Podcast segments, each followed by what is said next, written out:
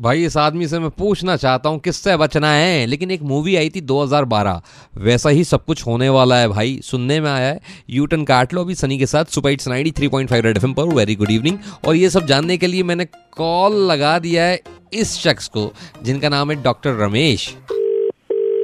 Doctor Ramesh yes, sir मैं सनी बात कर रहा था रेड एफ़ से।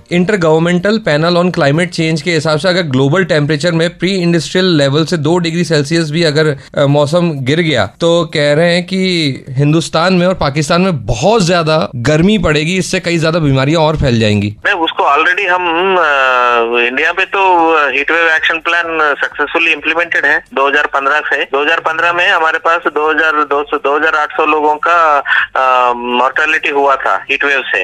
हाँ उसके बाद स्टेट्स के साथ कोऑर्डिनेशन करके नेशनल डिजास्टर मैनेजमेंट अथॉरिटी ने हीट एक्शन प्लान बनाया स्टेट्स में सिटीज़ में। उसकी वजह से इस साल में जो है it has reduced to just less than 50 number from 2800 to so heat wave action plan बनाना है successfully states have implemented it we have to maintain this tempo of uh, the heat wave action plan so, so that uh, morbidity and mortality can be minimized. एक movie आई थी Hollywood की हम्म। जिसका नाम था 2012 हाँ।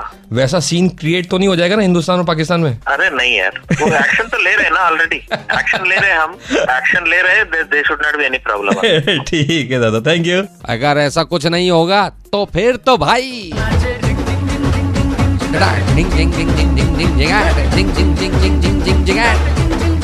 बस पूरा सुनने के लिए यहीं रहिएगा आकर बैंड भी तो बजाना है ना 93.5 रेड एफएम बजाते रहो